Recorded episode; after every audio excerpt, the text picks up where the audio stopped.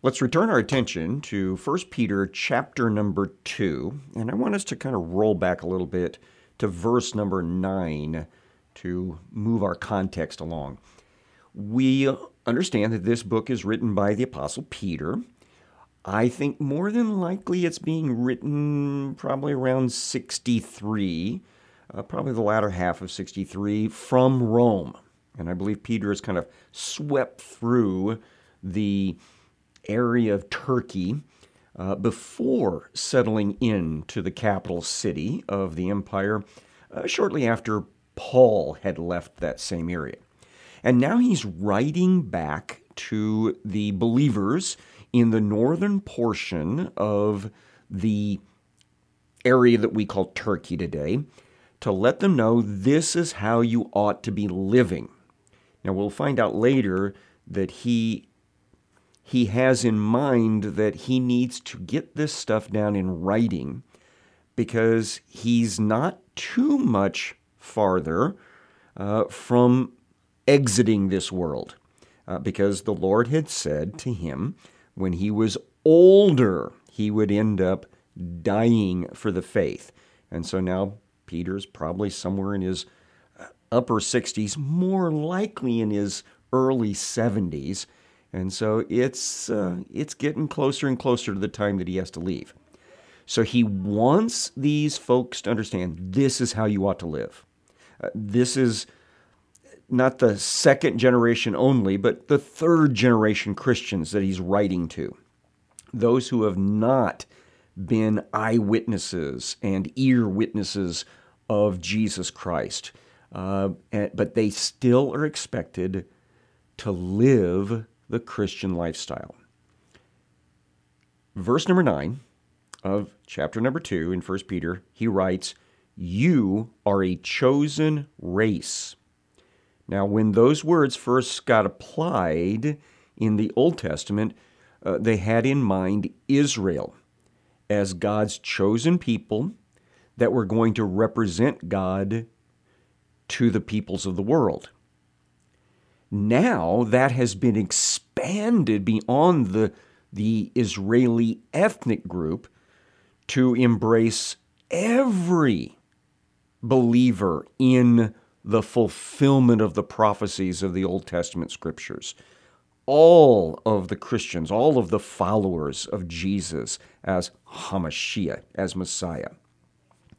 So he wants his readers, and by extension us, to understand we belong to a special group. You are a chosen race, a royal priesthood. That's the sense that we have of representing God to the world. Uh, and He is the King, and so that makes us representatives of the King. A holy nation. Now, again, it's not ethnicity that's the focus here. It is being connected to the blood of Jesus Christ, being bought with the precious blood of the Lamb of God slain before the foundation of the world. And then the part that I always love a people for his own possession. Uh, that's the segula word from the Old Testament. It was the idea of the most valuable thing that you had in your possession, the thing you'd run back in to a burning house to pull out because it was so special for you. Jesus ran into this burning world and grabbed us. That makes us his segula, his precious possession. But we have a responsibility that you may proclaim the excellencies of him who called you out of darkness into his marvelous light. So we've been pulled out of the darkness of sin into the light of salvation, and we need to talk about that. We need to witness to that. In the next part, he makes a reference to the Old Testament book of Hosea. And in Hosea, it was addressed to the ethnic people of Israel to warn them that if they continued up their sinfulness, their rebellion, that God was going to disown them, that God was going to divorce them. Now, this was a temporary measure. It wasn't that he was going to write them off totally as an ethnic group, it was a warning for the coming exile. And it was represented through the actions of the prophet Hosea, who was directed by God to marry a woman that he clearly loved. I think that he actually kind of grew up with her, but who would cheat on him. And so he was instructed by God marry her anyway, because then you will have a better appreciation of what it feels like to be me with Israel cheating on me. And so, in that relationship, Hosea was required to give names to a couple of his kids uh, that reflected the idea that they didn't belong to him, that they were probably the result of an adulterous affair. Uh, and one of them was not mine, and the other one was not loved or not uh, cared for. Well, that prophecy in Hosea then becomes flipped on its head by the continuing love of Hosea for Gomer, and where Gomer eventually repents and comes back uh, and the expectation, the prophetic expectation, that eventually at least some of the people of Israel would repent and come back to God. And then this, what we're about to read, was said about them.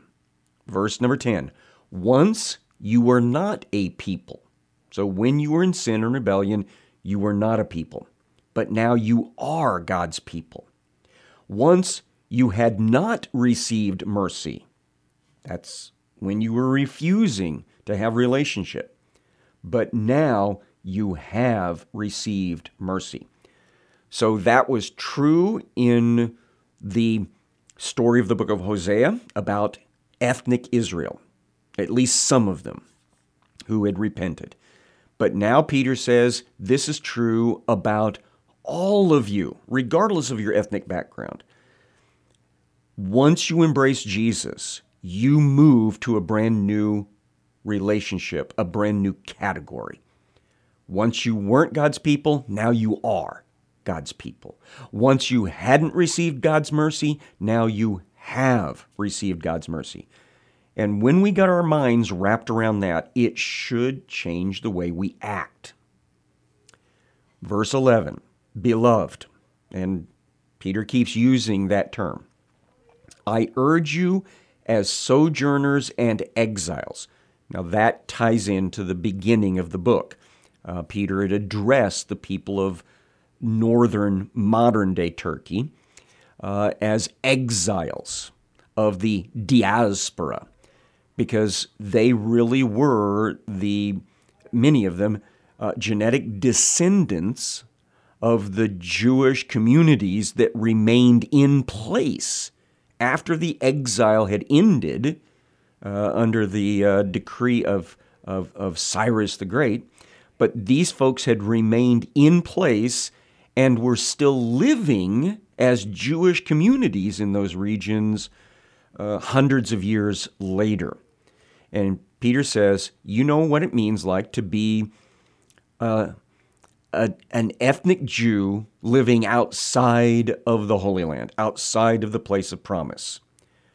I want you to also understand what it's like to be a citizen of heaven, to be a member of the kingdom of heaven, and yet you're still living here on planet Earth. You represent God to this world, but you also understand this is not your home you have ties in eternity. So Peter trades on that concept. Beloved, I urge you as sojourners and exiles, that is, Christians living in the fallen world. This is what we need to do to abstain from the passions of the flesh which wage war against your soul. I'm going to remind you of my belief, and not just mine, it's many commentators, that Peter's been reading Paul's letters. And you remember that Paul dealt with this idea that we struggle inside with the reality that we have been redeemed and have a certain lifestyle that we ought to be living by, and yet our bodies keep wanting to cross the line into sin territory. And so Peter is saying you've got to stay on top of that. It's, it's not going to go away. It's going to be an ongoing battle. But you have to not give in to what your physical flesh is trying to insist upon for itself. Verse 12 Keep your conduct among the Gentiles honorable. Now, this is another thing we have to explain. Uh, he knows that a lot of the people he's writing to have an Israeli ethnic background. And so they've grown up with this concept that the Gentiles are not believers in the true God and in God's true righteousness. And so the word Gentile is synonymous in their vocabulary with sinner. And so Peter trades on that idea and says you need to keep your conduct, your lifestyle among the non believers. That's what he means by the word Gentiles here. Amongst those that don't accept Jesus as their Messiah. You need to keep your conduct among them in an honorable fashion. Why? Because you're setting an example. So that when they speak against you as evildoers, so when they talk down about you, literally, when they diss you, when they do that, they're going to eventually be able to see your good deeds, your good actions, your good lifestyle, and give glory or glorify God on the day of visitation. Now, the word visitation here, it's actually the word for oversight, uh, and it has the sense of when God shows up to check everybody out to see where everybody stands. Remember, Jesus is coming back and he's going to pay back everyone according to their deeds. To the righteous, eternal life. To the unrighteous, eternal death or separation from the life of God. And when that happens, uh, there may be this sense of testimony offered that I should have known better because my Christian neighbors set an example for me. My Christian relatives were consistent in telling me what I needed to do in order to be redeemed out of this life of darkness and sin. And so, all of us as Christians have got to be aware everything we do, everything we say needs to reflect positively upon Jesus Christ, upon the gospel, upon the Word of God, because people are going to judge the value of the gospel message based on what we who have embraced it act like. Uh, this is one of the problems that we run into from time to time where people say they don't want to have anything to do with the Christianity of hypocrites, those who say one thing but do something totally opposite. And you have to give credit to that. That is a problem. Uh, so I urge you, as Jesus has urged you, Paul has urged you, the scripture as a whole has urged you, represent Jesus properly to the people around you. Now, one of the ways you represent that is a topic that comes up from time to time, and when I do uh, come to it, I emphasize it because I think it is a sticky point for a lot of people today. Uh, verse number 13 says, Be subject or be submitted for the Lord's sake to every human institution. Uh, Paul, uh, Peter's definitely been reading Paul's letter to the Romans at this point, Romans chapter 13. where it talks about the fact that we have to submit to human authority. Uh, the way I always put it when we come to this is we Christians are expected to be the best citizens and the most obedient citizens in whatever law system we find ourselves, and we obey the laws of the land unless the law specifically contradicts something told to us by God. Has nothing to do with whether we like the law. It doesn't matter whether we think it's a stupid law. We still have to follow it. That's the Christian rule. And so uh, I almost always use the speed limit as an example of that. There's a lot of people that hate speed limits and they figure they can always fudge on it. They figure it doesn't really matter all that much. And so often Christians ignore the speed limit and seem to be fine with it. And I'm telling you, folks, that's not appropriate thinking because the scripture says we need to submit to the laws of the land. That's the standard. Uh, he goes on, he says, whether it's to the emperor as supreme, uh, the actual text says king. Um, emperor Nero was not technically a king. They never used that title amongst the Romans uh, uh during this time period. But for the Jewish people, and Peter's Jewish, they thought of the emperor as a king like figure and ultimate authority. So whether it's to the emperor, and that would be Nero at this time, as supreme, you know, top of the tier, or to governors as sent by him to punish those who do evil and to praise those who do good. Now, that's almost exactly the way that uh, Paul expressed it in Romans chapter 13.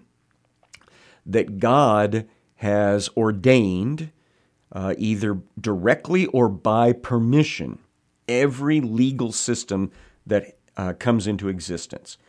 And the general rule is that those systems are supposed to reward good behavior and punish bad behavior. And so that's how Peter expresses it here. And that's how we should look at uh, the different tiers of government. Their major function is to say, good job when we're doing the right thing uh, for the government, and to say, no, no, no, no, bad job, don't do that anymore if we violate the rule. And then he throws this in. Verse 15, for this is the will of God. Often people say, I want to know the will of God. Well, guess what, folks? According to Peter and according to Paul, one of the things that we know beyond a shadow of a doubt is the will of God is that we must obey the law of the land. There you go. Now, go do the will of God. This is the will of God that by doing good you should put to silence the ignorance of foolish people. When we follow the rules of the land appropriately, then people can't talk about us being lawbreakers, can't talk about us being rebellious against the laws of the land. Uh, and it it takes away the handles that they might have to grab a hold of and reject not just us, but the Christianity we embrace and represent. So Peter says this live as people who are free, and we love our freedom here in the United States, don't we? Live as people who are free, not using your freedom as a cover up for evil our freedom in Christ is never to be used as an excuse to engage in bad behavior. Uh, you know, one of the problems that shows up uh, during this first century period, and we'll see it really highlighted in uh, the letter of uh, Jude, the half brother of Jesus, which uh, kind of follows uh, at least part of Second Peter in its structure. Uh, but he, he'll say uh, that he had started to talk about the common salvation uh, that he shared with all these believers that he was addressing. But he says, But I felt the need to defend against this, this teaching of licentiousness, which is just a fancy way of saying license to do wrong. Uh, there seems to have been this tendency in each generation of Christianity where people say, Well, I can be forgiven by God for anything, so I can do whatever I want to and then ask for forgiveness. Or I can do anything I want to and know that God has to forgive me. That's just the way it works. And Peter says, Don't take that attitude. You can live in your freedom in Jesus Christ, but don't use that as a cover up for doing wrong things. Instead, you should be living as servants of God. Uh, we serve the living God. And whatever our hands find to do, whether in word or in deed, we need to do everything in order to bring glory to God. Verse 17 honor everyone. Now, the word honor here uh, carries the sense of show respect to. And this is another thing I'm going to critique.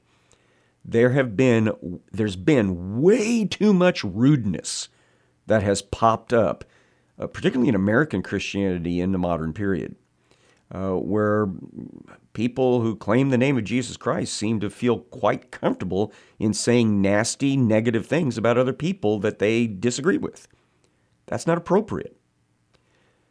Peter says, by the power of the Holy Spirit, honor everyone. Love the brotherhood.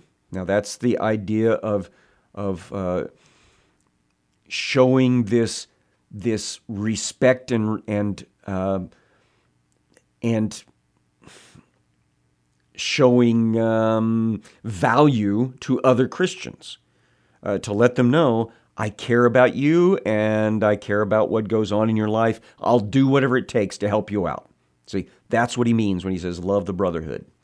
Fear God, uh, not just simply because, you know, he's the one that could send you to hell if needed. Uh, that should certainly make, come into the picture. But the reality is, we need to have this awesomeness when we think about God. He made everything.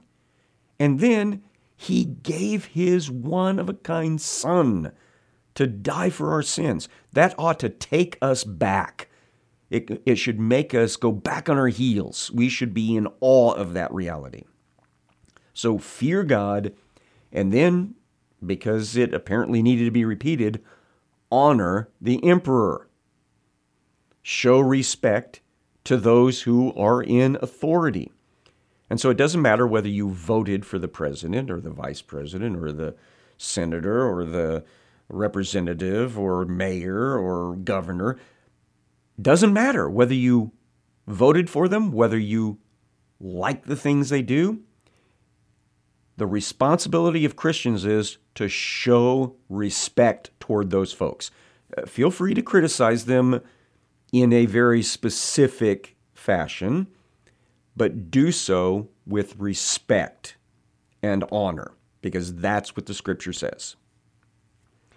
Verse number 18 delves into the topic of slavery, which I've told you repeatedly is not to be compared to the slavery of the colonial and early American period. Uh, that was an atrocity that needed to be eradicated. It was tantamount to kidnapping and breeding of one particular ethnic group uh, as if they were animals. And um, there is no excuse for any of that.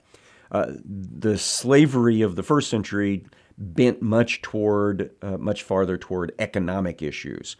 Uh, like you couldn't pay, and so you became kind of uh, the servant uh, of somebody else in order to pay back that indebtedness. And it might be that your whole city got tapped for that or your whole country. And so you got caught up into that indebtedness until you could be paid, uh, until it could be paid back. Uh, but uh, the Christian writers, at the prompting of the Holy Spirit, had very specific directives toward those who were the slaves that were Christians. Verse 18 Servants, be subject to your master in all respect. So be submissive to your master, the one that holds your indebtedness contract, your servitude contract, in every respect of that relationship, not only to the good and gentle, but also to the unjust. So, not just to the nice guys, everybody, you should try to do your best. Uh, now, we often will relate this to being an employee, and I think that is fine. That's appropriate. It's not perfect in its parallel, but uh, everyone should ro- show respect to their bosses and their supervisors, whether you like them or not, whether you think they're a jerk or not. As Christians, we do it. Verse 19 is why. For this is a gracious thing. You know what grace is? It's unmerited favor. It's done for the good of the other person. So this is a gracious thing. When mindful of God, one endures sorrows while suffering unjustly. So what are you doing? You're setting an example to that person. No matter how rudely and mean they may treat you, you're going to do the right thing.